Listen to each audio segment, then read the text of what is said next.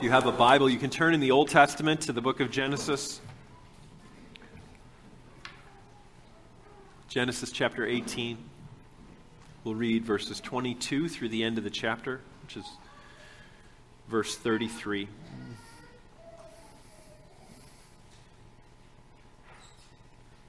Lend your attention, this is the very word of God.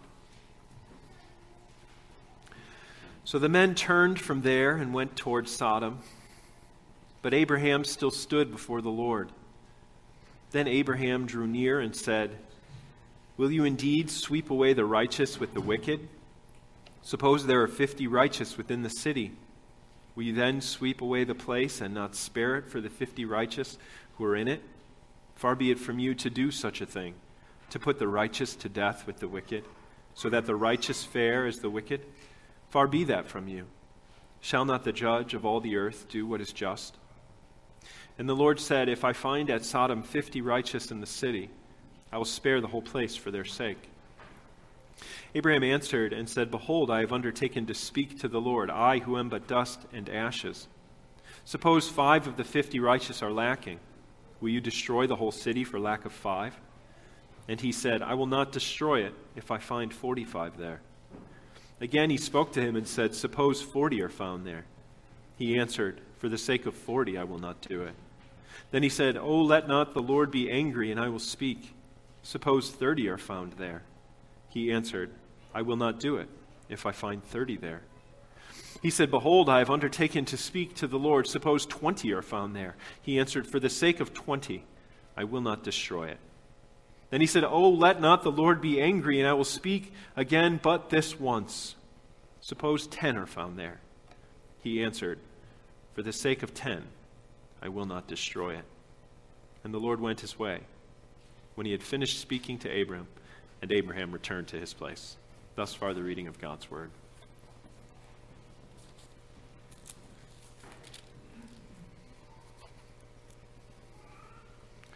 That's a remarkable scene. You turn in the New Testament to 1 Peter chapter 5.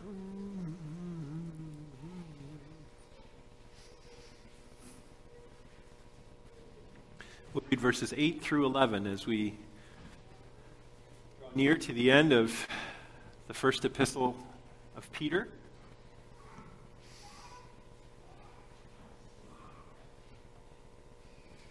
We read last week about the call to humble yourselves under the mighty hand of God.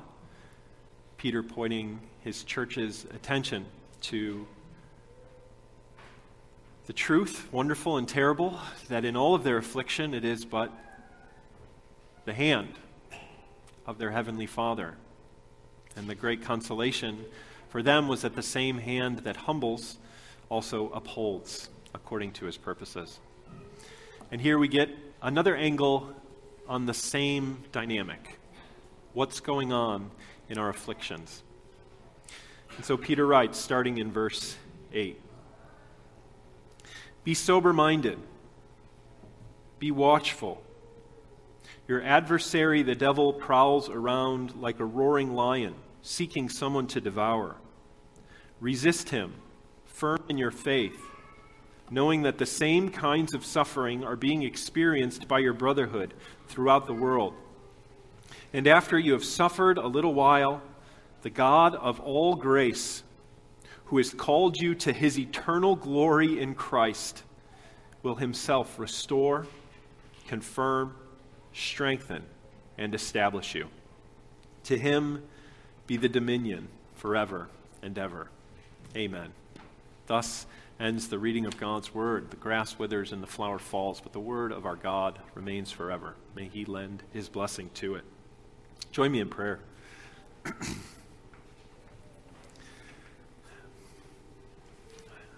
our great God, infinite in wisdom and truth, you have spoken by the prophets of old and in these last days in the beloved Son,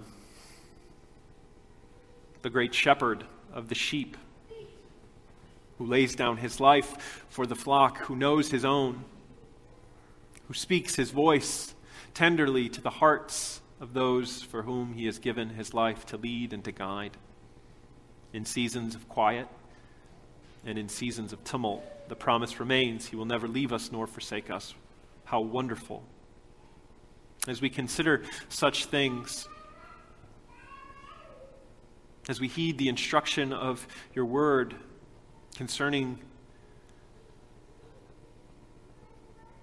this mysterious figure who would seek our downfall, our destruction, namely the devil. Posture us in humility, teach us, instruct us, make us wise, attune us to his craft and cunning, equip us in the Lord Jesus Christ and the power of his resurrection that we might be made to stand, and that all glory might resound to your name, our God our Savior, our Maker, our Redeemer. We ask this in Christ. Amen.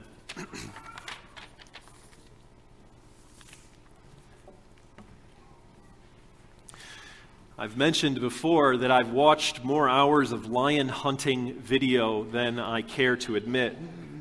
I'm not proud of this. It was in the name of research, as my dissertation had to do with animals and lions in particular.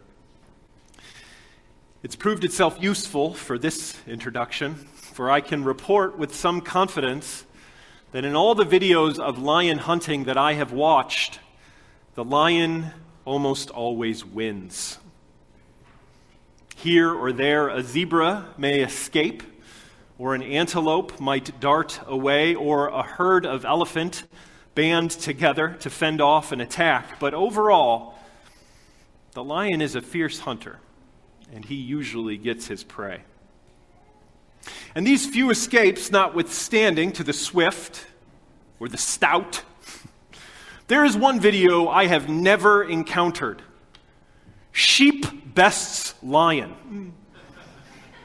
Or even sheep escapes lion, or sheep outwits lion, and certainly never sheep destroys lion. However, you want to put it. Google that video with all your might. Your Google will be in vain. Now, when we think of a lion, we might think, oh, you mean like Mufasa?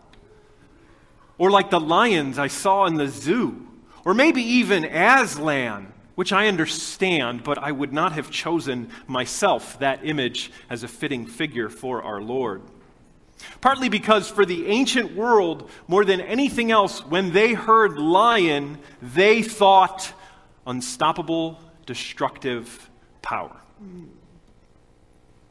So when Peter brings this letter to a close, and he writes, Little flock, little sheep, your enemy prowls about like a roaring lion seeking someone to devour.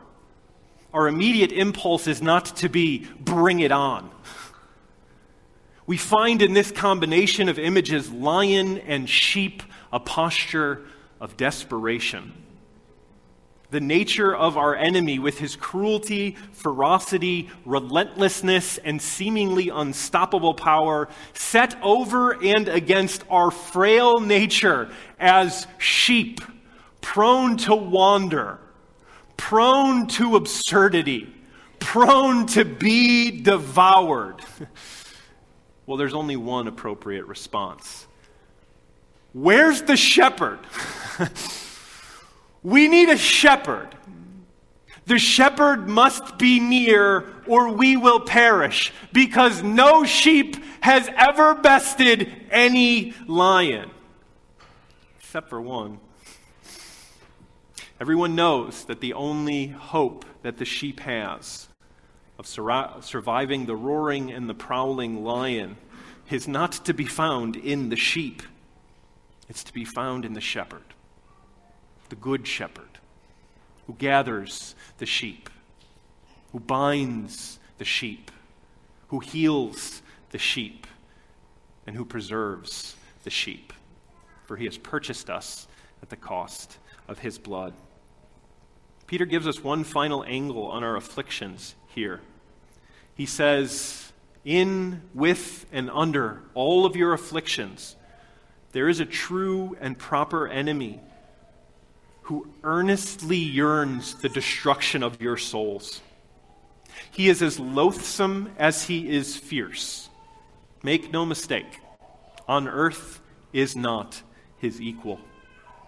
And did we in our own strength confide, our striving would be losing. We're not the right man on our side, the man of God's own choosing. And it is because of the ferocity of our enemy that we are instructed to flee in sober faith to the shepherd who is greater, who is stronger, who is mightier, as the one whom God set forth for the gathering and the preservation of a little helpless flock. So we consider this morning three things. First, our enemy. Second, our call. And third, our shepherd God. First, our enemy. Peter writes Be sober, be vigilant. Your enemy, the devil, prowls about as a roaring lion seeking someone to devour. When it comes to Satan and the devils, we're immediately confronted with two temptations. The one is to scoff and disbelieve, the other is to desire to know more about such things than Scripture says is appropriate. The world rolls its eyes at the person of Satan, and in so doing, Satan has his way. At the same time, many in the church and outside of the church have an unhealthy obsession about these things. There's an allure to a mysterious darkness that causes us to want to know more than Scripture sets forth as appropriate.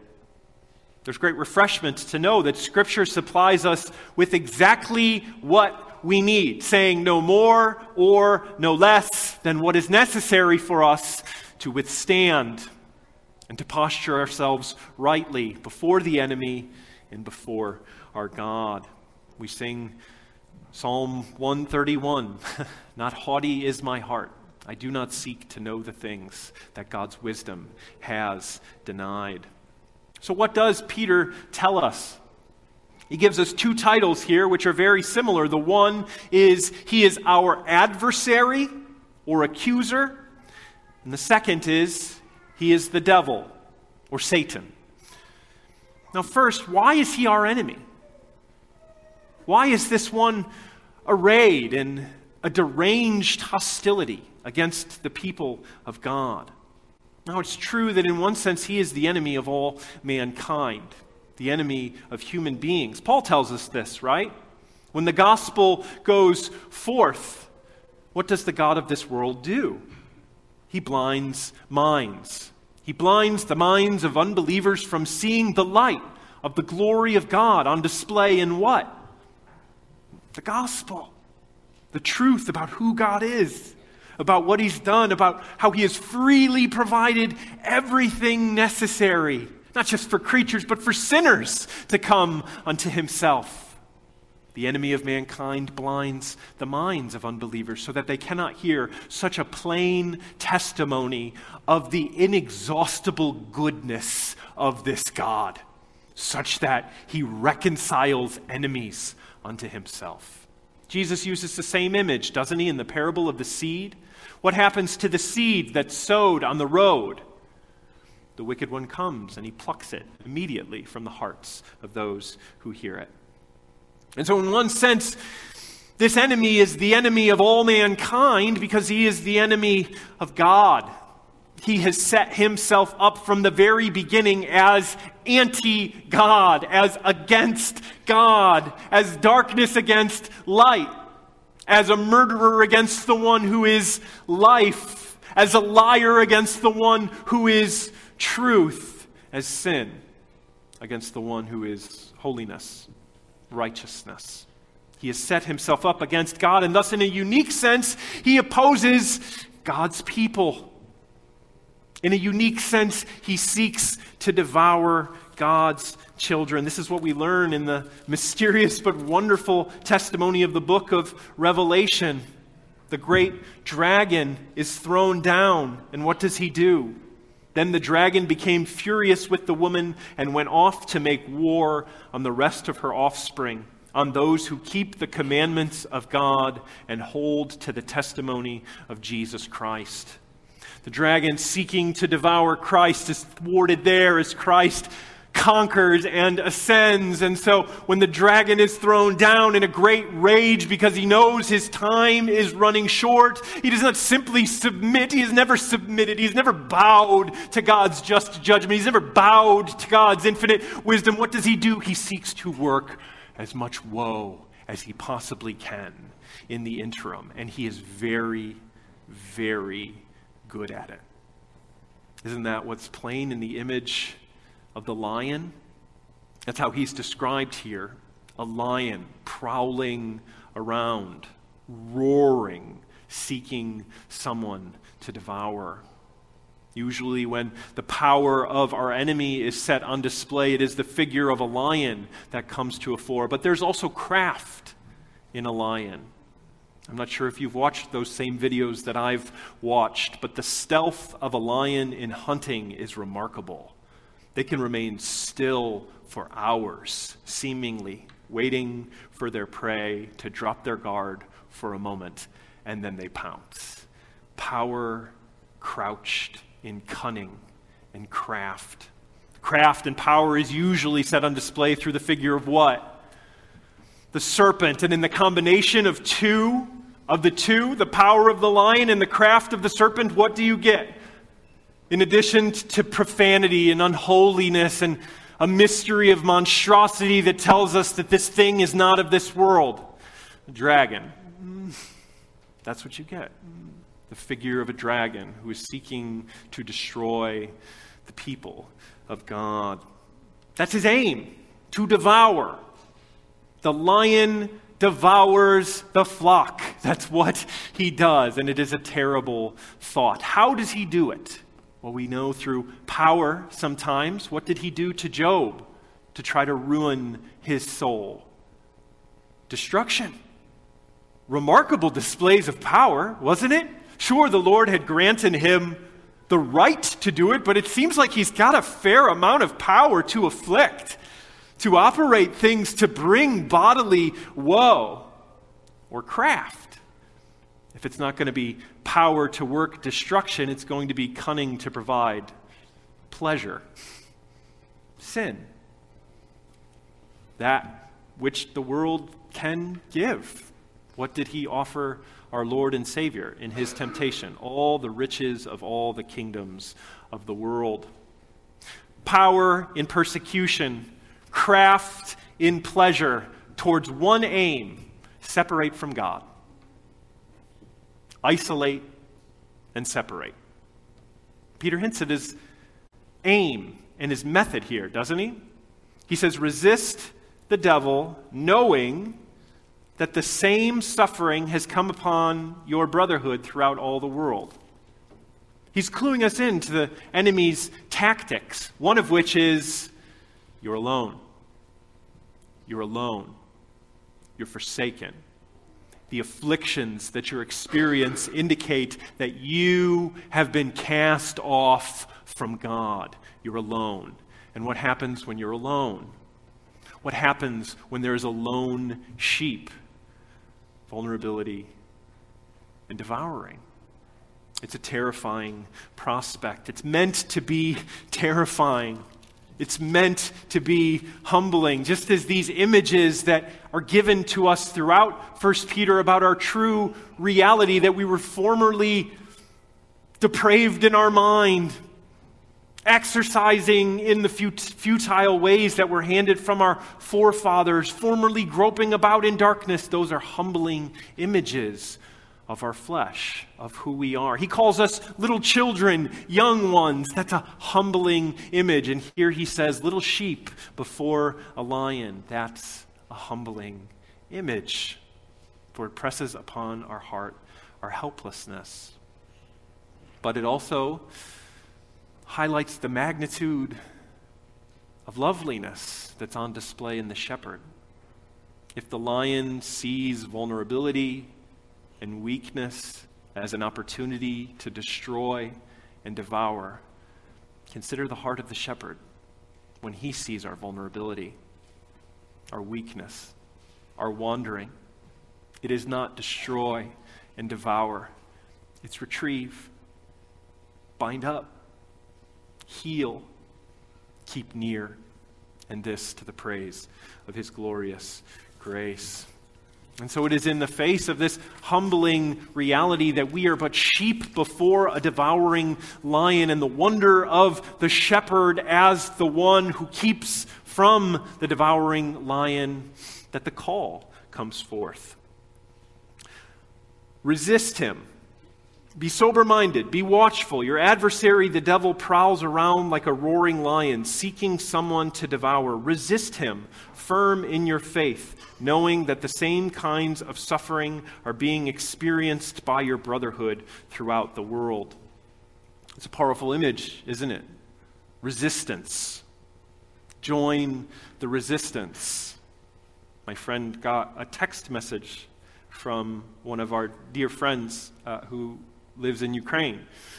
And the village that we lived in um, long time ago now uh, is currently being uh, occupied um, by Russian forces.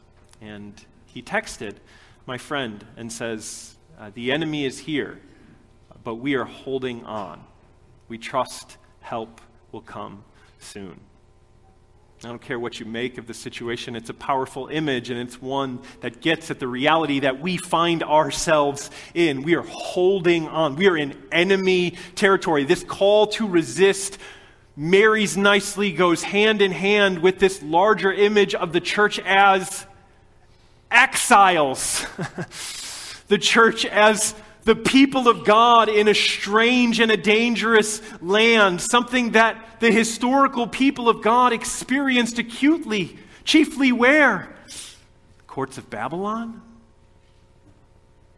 What was the call that rested upon Daniel and his faithful friends? It wasn't overthrow Babylon. It wasn't transform Babylon into Jerusalem.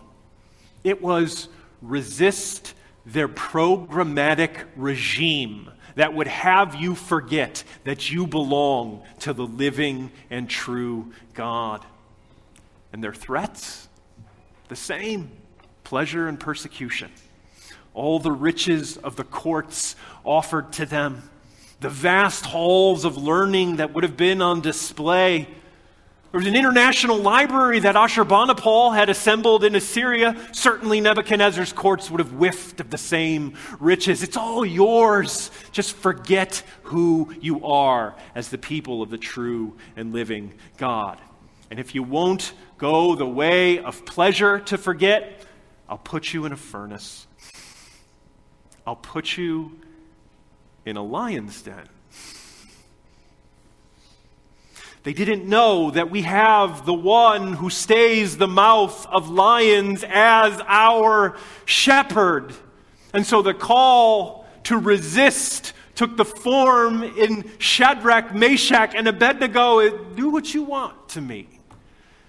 Maybe my God delivers, maybe my God doesn't deliver, but He is the true and living God. You have no power over me that He has not given you come what may. And that's the heart of sobriety here that Peter exhorts us to. Be sober, be alert. Well, what is sober? What's the opposite of being drunk? what is be alert? Well, it's the opposite of being dazed, drowsy. Be sober, be alert. Perceive things rightly, see things rightly. But we're speaking figuratively there, right? Because we don't see by sight, we see by faith. We see that the things that are on display around us don't tell the whole story. We see that the furnace that seemingly was going to devour the servants wasn't the whole story, for there was a fourth that walked with them, such that the intensity of flames that Nebuchadnezzar himself couldn't control as it devoured his own servants who put them in the furnace did nothing to even singe the garments of the three boys as they entrusted themselves to the one who judges justly, either in this life or the next. The sobriety to which Peter exhorts us here is simply the words of our Lord Jesus Christ. What does it profit a man to gain the whole world but lose his soul? Why would I shrink back from my Lord in the face of death when he has conquered death? When he has sanctified the grave? Such that every pleasure you offer me pales in comparison to the pleasures that are at his right hand, which he gives me freely, you foul serpent who would have me believe that my God is stingy, miserly, withholding me from something wonderful. Foul fiend away, he gives freely generously, abundantly. He will withhold no good thing from me, even if it's through flame, flood. That's sober. It's sober to forfeit the world and gain your soul. It's sober to take up your cross following after a man who defeated death, the only one this world has ever seen. That's sober. But it also requires faith, doesn't it? It says, resist him, firm in your faith. Faith, taking hold of that object, the Lord Jesus Christ, whom the Father has set forth to gather and keep the flock. For in him the Father has been pleased to pour out every blessing. And so you can see how this call unto resistance, this call unto sobriety and alertness, and this call unto faith postures us rightly. In the face of this foe against whom none of us can stand, who indeed would have his way with every single one of us, just as he would have sifted Peter like wheat without the intercession of the one who prayed for him, such that though it was through tumult, Peter was strengthened. Peter was established, and he here turns to strengthen his brothers. Postured rightly towards the enemy, despairing of our own strength and ability, perceiving in all of the afflictions and all of the offerings of this world the enemy's occasion to separate us and lead us astray from the one who possesses all riches, who gives them freely, who possesses pardon and peace and joy forevermore and gives them freely who leads us through the flood, through the fire, into places of abundance. It postures us towards Him. And that's how Peter closes. After you have suffered a little while, the God of all grace, who has called you to His eternal glory in Christ, will Himself restore, confirm, strengthen, and establish you. To Him be the dominion forever and ever. Consider how those attributes, those titles, those ascriptions speak directly to the heart of the one who is being afflicted, particularly of the church who's being battered about by a regime that is hostile to the church. In those moments of affliction, we're tempted to think, what? God has turned his back on us. God has forsaken us. He has forgotten us. Clearly, he cares nothing for us. And Peter says, No, no, no, He is the God of all grace. Or better, He is the God of every grace. He's making the same point that James makes in James chapter 1, where the disorienting f- effects of temptation, where we're tempted to go astray because our flesh sees something and is subsidized by a mystery that would lead us astray. He says, Don't get it wrong about God. Every good and perfect gift comes down from the Father of lights, who has brought you forth according to his own will. What's he saying? He's saying he begrudges you nothing, he keeps from you nothing.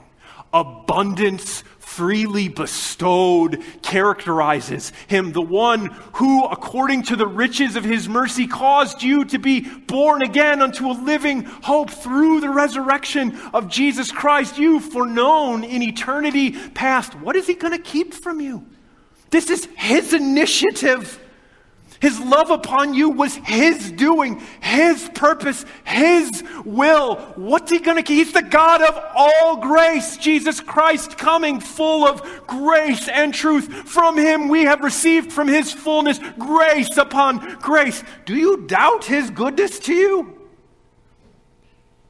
Do you doubt His benevolent heart to you? Do you wonder if He is a good Heavenly Father? All of our iterations of fathers are tinged with good and bad alike, myself included. But I would withhold no good thing from my daughter, and that imperfectly. Oh, how much more the perfect Heavenly Father who looks upon his children with compassion and tenderness and sets forth the Lord Jesus Christ as the proof that no good thing will he withhold from us. And that is evident in the very next ascription. He has called us unto his eternal glory in Christ.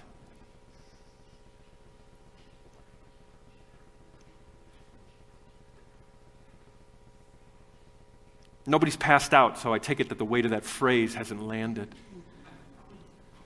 He's called us to his eternal glory. Think about the glory that we labor for. Peter's already talked about it. There is a glory that man has in his accomplishments. Look at those high towers. That's remarkable. The people who did that are remarkable. Look at those bridges. That's remarkable. The people who did that are remarkable. Look at Anna Karenina. That's remarkable. The one who did that is remarkable. It's remarkable like grass and flowers, are remarkable. But more plain than those works of our hands are the thorns and the thistles which we bring forth. That's the work of our hands. What's the work of our hands? What's the glory of man? Where's the proof that he is laboring? It's the crown of thorns that we placed atop the Lord of glory. That's our doing. That's man's glory, crucifying the Lord of light. And what has our God done through it? Flipped our attempts on their head to snuff out the light in order to bring us to his eternal glory in the Lord Jesus Christ. As the cross has laid our hearts bare, saying, This is your sin. This is what it looks like. This is its terrible aspect. And yet, this is my love displayed the provision of forgiveness, such that even there the dragon sought to devour the offspring of the woman, and even his attempt to devour him, nailing him upon a cursed tree, did nothing but accomplish the purposes of God and redemption laying him low, so that the one who judges justly could exalt him at the proper time. We have been called unto eternal glory. The Father willingly giving as the God of all grace, the Father giving the choicest gifts as the one who called us unto his eternal glory in the Lord Jesus Christ. And we might think, well, that's well and good. He's willing, but is he able? That's how Peter ends. To him be the power, might forever and ever. A power and a might that makes this lion look like a cat. A power and a might which is not only incomprehensible to conceive of, but also pure, holy, in that it is not an expression of malice and deceit which is the very nature of our enemy's power. It is love and truth. It is grace and truth, such that John, in that wonderful book of the Apocalypse, he hears tell of another lion. Do you remember this episode? I told you that I had never seen the video that showcases a lamb destroying a lion. And that's true. I've never seen that video, but I've heard of such a thing. John hears of the lion of the tribe of Judah who has conquered. If you're going to read the book of Revelation, you have to mark the difference between hearing and seeing. He hears of the lion of the tribe of Judah who is conquered, and he turns, and what does he see? A lamb standing as though slain. Power. The power, the likes of which our enemy knows nothing about.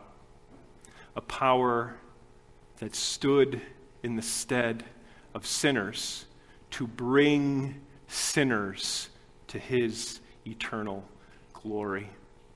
This is a God, the likes of which we do not comprehend, but he is ours, for it pleased him to take us as his own, purchased by the blood of Christ. If he is for us, who can be against us? What shall we fear? Join me in prayer.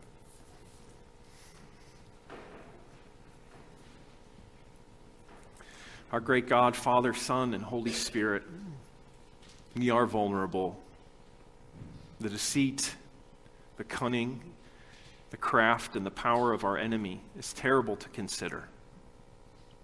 Our only refuge, our only strength, our only consolation is that the right man is on our side. The Lord Jesus Christ, the Good Shepherd, who gives his life in the stead of the sheep, whose gospel now goes forth and is plundering the camp, the house of the strong man, such that light is dawning as this gospel of grace goes forth. A God of wonder who provides sinners everything necessary for eternal felicity, for the enjoyment of your glory forevermore. Orient our hearts aright, O Lord. Teach us to seek the things that are above Teach us to stand against the schemes of the enemy and the strength of the might of our Lord. We ask in his name, amen.